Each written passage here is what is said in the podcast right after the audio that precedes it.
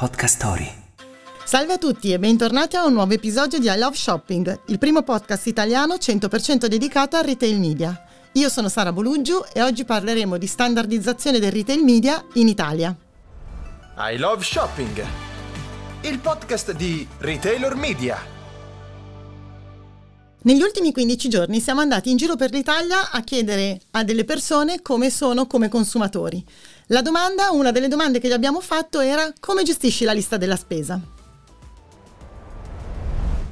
Per ricordare la lista della spesa mi avvalgo della classica lavagnetta magnetica appesa al frigorifero, dove appunto ciò che manca in tempo reale ogni giorno, oppure alle note del cellulare se sono fuori casa. Eh, c'ho sempre un fogliettino volante scritto a mano quando mi ricordo di portarlo. Mi scrivo sempre la lista della spesa, ma poi me la dimentico a casa tutte le volte. Vi ho promesso che avremmo parlato di standardizzazione del retail media in Italia e non avrei potuto farlo meglio che con la mia ospite di oggi.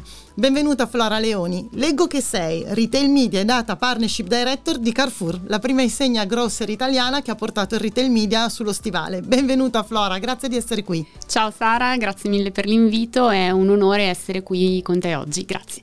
Allora Flora, veniamo a noi. Carrefour è decisamente un gruppo francese eh, che è atterrato in Italia già da parecchio tempo ed è sicuramente un pioniere nel retail media, sicuramente nel mercato italiano.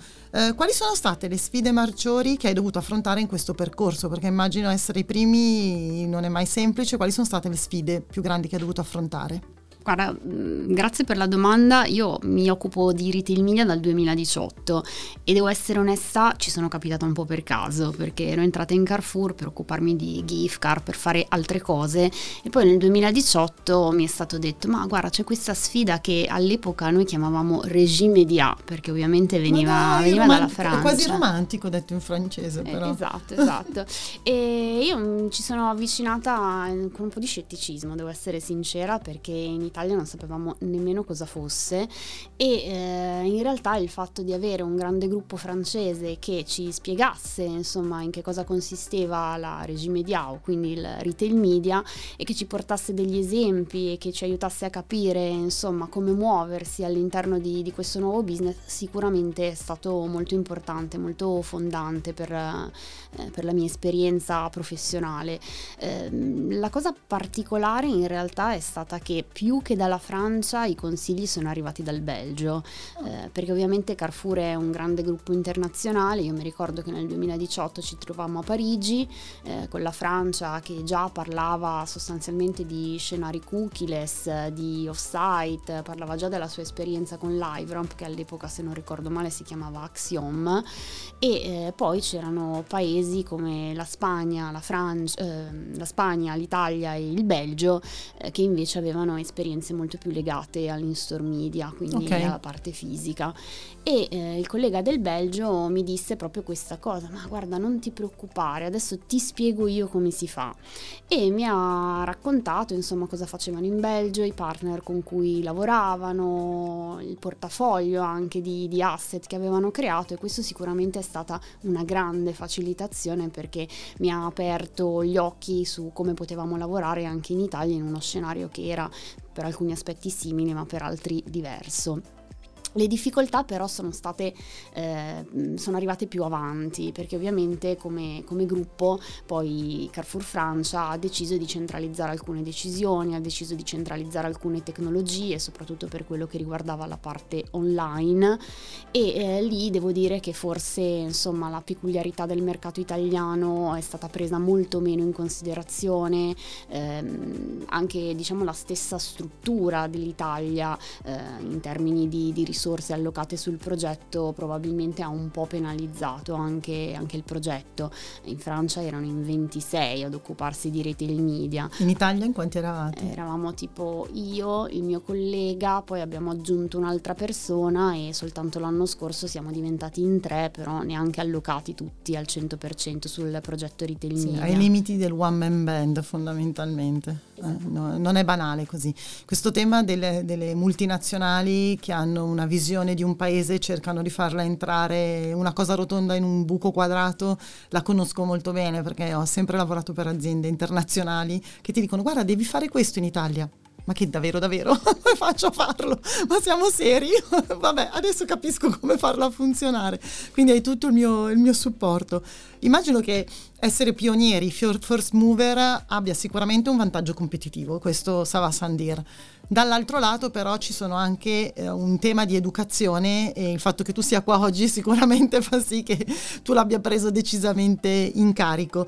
Eh, qual è il vantaggio che tu hai visto nell'essere il first mover e che cosa hai imparato tu come professionista anche da questa, da questa esperienza fino ad ora? Sicuramente essere i primi eh, ti permette di sperimentare, ti permette di capire cosa funziona, cosa non funziona, eh, ti permette anche di essere il principale interlocutore dei brand, perché ovviamente quando si è cominciato a parlare di retail media eh, i brand eh, sono venuti da noi ovviamente, soprattutto i brand grandi e importanti, per provare insieme delle cose. E insieme abbiamo capito cosa non funzionava, cosa funzionava, quindi da un lato è stata un'esperienza eh, arricchente sufficiente per, per testare poi concretamente il, il terreno. Eh, dall'altro ovviamente insomma chi arriva dopo è avvantaggiato perché sa già cosa funziona, sa già cosa non funziona e di fatto insomma magari può andare un pochino più veloce perché i nostri primi tempi non sono stati sicuramente facilissimi. Questo mi consola perché noi siamo partiti da tre mesi e ad oggi stiamo facendo prevalentemente seeding ed education. Qualche soddisfazione c'è stata sicuramente che ci tiene sul morale, però vediamo che fargli accendere il motore alla fine è la cosa più difficile. Poi una volta che sono partiti scoprono un mondo perché vedono dei KPI di performance che nel media non si vedevano da tanto tempo però farle partire è veramente molto, molto complicato, quindi mi sta un po' consolando Flora, grazie no, mille. È tutto normale, tutto normale, poi noi abbiamo dei clienti affezionati che quindi ci hanno seguito fin dall'inizio e che continuano a investire nel retail media perché ci credono, perché credono nell'innovazione e perché credono anche nello sperimentare delle cose diverse da quelle che hanno sperimentato insomma precedentemente. Altri invece sono proprio difficili da convincere perché poi fanno anche dei tentativi un po' timidi studi, eh, dei tentativi che non sanno bene come misurare perché il tema della misurazione comunque ritorna ed è importante e poi alla fine insomma sono, sono scontenti perché non hanno ben capito che cosa volevano fare. Eh certo. Lo fanno perché lo fanno gli altri, però sì, è come andare in un ristorante, prendere solo l'antipasto e dire ma non era un granché, hai mangiato una cosa di un menù di 100 piatti, hai mangiato una cosa sola, è difficile anche avere un, un punto di vista oggettivo. Una, una, curiosità che per me è molto importante ed è anche una difficoltà che noi stiamo affrontando. Retail media molto spesso viene considerato come il nuovo drive to e-commerce, no? il nuovo asset dell'e-commerce in Italia. E secondo me questo non è soltanto limitativo, perché veramente stai guardando una cattedrale e dici però quel, quell'aquilotto là in alto in cima è, sorride poco. Non solo questo, ma dall'altro lato snaturi un po' quella che è il, proprio l'eccezione di media, no? perché un media non può essere soltanto ti porto eh, a cliccare su un prodotto e metterlo nel carrello.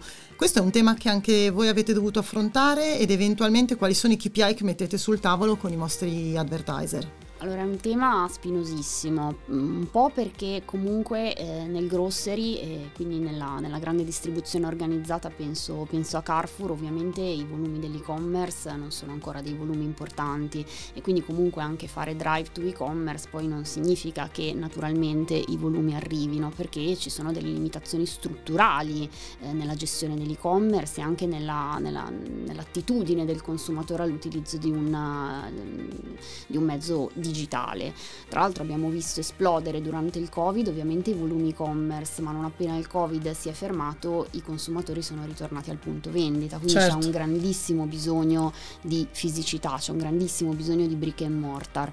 Quindi io mm, non, non condivido eh, l'idea che il retail media eh, serva per portare eh, traffico e volumi all'e-commerce o perlomeno è una faccia della medaglia. Il resto è invece creare comunque una comunicazione pertinente verso il nostro consumatore su tutte quelle che sono le iniziative che i brand portano avanti all'interno dei nostri punti vendita. Può essere un nuovo posizionamento, può essere un concorso per fare lead acquisition, una nuova referenza, una nuova referenza, il lancio di un prodotto, magari la comunicazione di determinate tematiche che è difficile eh, comunicare a scaffale, penso per esempio alla sostenibilità o penso ah, magari certo. ad altri valori che sono quelli del Made in Italy piuttosto piuttosto che penso per esempio alle campagne di, di grana padano, di parmigiano reggiano che invece eh, mettono al centro il tema della, dell'artigianalità e della, della tradizione. Chiaro. Quindi io credo che il retail media oggi debba rispondere a 360 gradi ad una serie di bisogni del brand, perché se ci focalizziamo soltanto su uno siamo perdenti. In più non siamo Amazon, questo bisogna dirlo. Questo è un dato di fatto, assolutamente. C'è un tema che hai toccato che è quello della costruzione sulla brand awareness e brand heritage, che sono puramente media come temi, no? Eh, per farti un esempio, noi nelle prime campagne abbiamo affiancato Nexplora per fare una, una, un tracking del brand awareness, brand favorability e intention to purchase, proprio perché siamo convinti che prevalentemente il retail media sia in questo spazio e quindi vogliamo avere qualcuno che non sono io stessa che me la racconto e me la canto da sola, che lo certifichi. Uh, per estensione noi stiamo immaginando un retail media anche, chiamiamolo fuori mercato, cioè eh, tu che sei Carrefour hai il dato di quello che compra i pannolini, vado da Chicco e gli dico usiamo questo dato per proporre i tuoi prodotti e magari su una landing page dedicata o su una fa nascere un'iniziativa che voi al momento non avete. Sto sognando grande o è una cosa che in qualche modo Carrefour ha già anche immaginato o che secondo te come professionista del settore ha un senso? Allora, come professionista del settore ha assolutamente un senso. Poi dire che Carrefour è pronta o che noi siamo pronti ad uscire dalle logiche più prettamente eh, legate al, diciamo, all'esclusività del distributore è un altro discorso. Noi siamo molto gelosi ovviamente dei prodotti che sono all'interno del nostro punto vendita e quindi tendenzialmente diventa difficile pensare eh, di proporre al mio interno una landing page che sponsorizza un prodotto di un brand che non è acquistabile nei nostri punti vendita.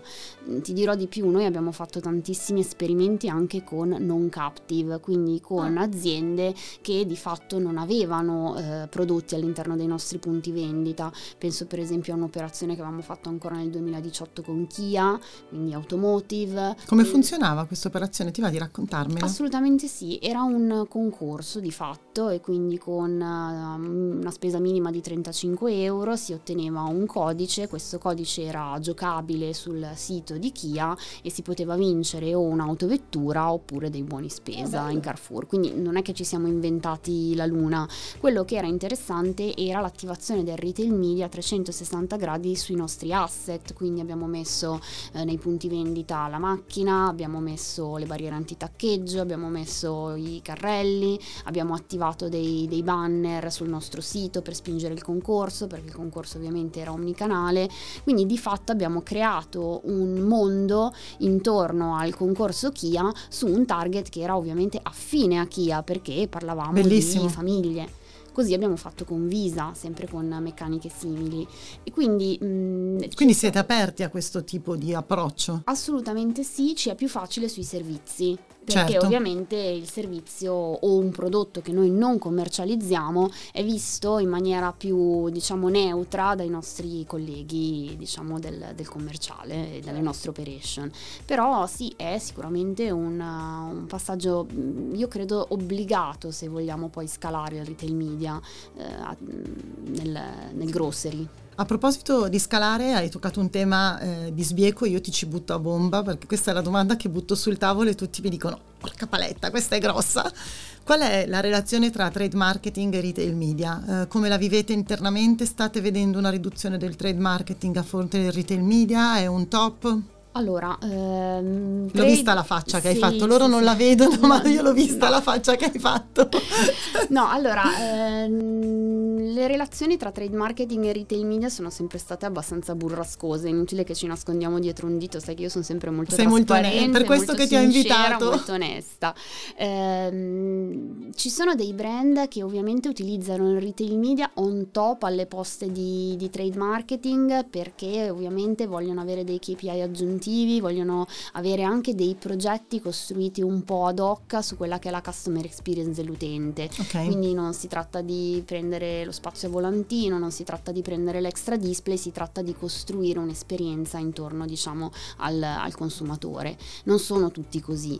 E l'altra cosa che io invece sto notando è che eh, sempre di più, per esempio all'interno di materiali POP comincia a comparire il retail media, ah. che è una cosa che mh, mm, mi che piace Cosa sono i materiali POP? Perché Sono- serve ai nostri clienti per capirlo. Sono eh, delle isole promozionali Ah. allestite con, eh, per esempio, cartonati, totem. La hostess?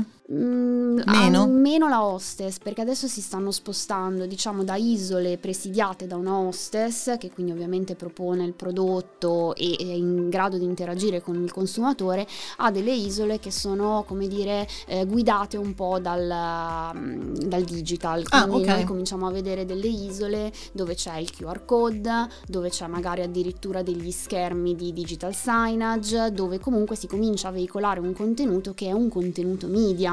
Ok, però chiarissimo. rimane un'isola promozionale negoziata dal trade e quindi è una zona grigia veramente mm, C'è dell'overlap, mm, decisamente. Esatto, c'è tanto tanto overlap ed è difficile orientarsi non soltanto lato retail ma anche lato, come dire, industria, perché ovviamente gli esperimenti si vedono, si vedono in giro, ognuno li vuole provare e i canali sono tanti perché oggi ci sono realtà eh, che ovviamente offrono il servizio di retail media e poi ci sono realtà che si sono sempre occupate di materiali durevoli in store, quindi di allestimenti di isole promozionali che invece strizzano l'occhio al retail media ma continuano a lavorare con il trade. Eh, non è facile trovare un equilibrio. Cosa manca a Carrefour per fare il botto nel retail media? Un po' di quota di mercato ok. perché noi abbiamo il grandissimo vantaggio di essere un retailer omnicanale e quindi di avere ipermercati, supermercati, superette, Ok. quindi diciamo l- piccole superfici, abbiamo l'e-commerce, abbiamo l'app, siamo presenti su tutto il territorio nazionale, però abbiamo una quota di mercato molto piccola e eh, la quota di mercato è fondamentale all'interno Però del è molto piccola, devo essere onesta però, in un ambiente estremamente frammentato, Sì. nel senso che non c'è il tesco della situazione poi residuali di cui voi fate parte. C'è una frammentazione pazzesca, per cui è piccola in un ambito eh, molto frammentato. Cioè siete in buona compagnia, questo è quello che volevo dire, siete tutti molto piccoli per assurdo. No, no, assolutamente sì. Quindi io credo un po' nella forza del network. Se fossimo in grado di fare network con altri retailer, non necessariamente del food, ma anche Chiaro. diciamo di eh, categorie merceologiche affini o del tutto diverse, secondo me oggi il retail media sarebbe molto più scalabile, molto più interessante per, per i brand che investono. E speriamo noi di riuscirci. Dai, questa è la, è la, è la- la- l'aim di Retailer Media. Ho l'ultima domanda che è quella che facciamo a tutti i nostri ospiti ed è noi siamo curiosi di sapere quali sono le abitudini di consumo, da- quindi non da professionista ma da consumatrice, com'è Flora Leoni come consumatrice, qual è il- l'inconfessabile Flora Leoni? Ma no, vabbè, non c'è niente di inconfessabile. Io sono un po', come dire, la chinsella di I Love Shopping, quindi colei che non rispetta il budget che si è prefissata, che quando va nel punto vendita ama anche un po', eh, come dire, ricercare delle cose un po' particolari o comunque perdersi nello scaffale. Insomma, eh, mi piace vivere questa esperienza un po' così errabonda all'interno del punto Con vendita. leggerezza. Sì, con leggerezza, con- come se fosse veramente un'esperienza di entertainment. Poi vale per lo shopping, vale insomma per la spesa di tutti i giorni e vale anche, come dire, per la spesa un pochino più particolare, vestiti, tecnologia Certo. e viceversa. Flora, non so come ringraziarti, sarei andata avanti a parlare con te per altre due ore, ma penso che i nostri ascoltatori non sarebbero resistiti, quindi magari ti inviterò un'altra volta nel corso del prossimo anno perché avremo modo di andare avanti con questo appuntamento e grazie mille per essere stata con noi oggi. Grazie a te, grazie mille. Questo podcast è offerto da Retailer Media e prodotto da Podcast Story. Scarica l'app per ascoltare tutte le puntate.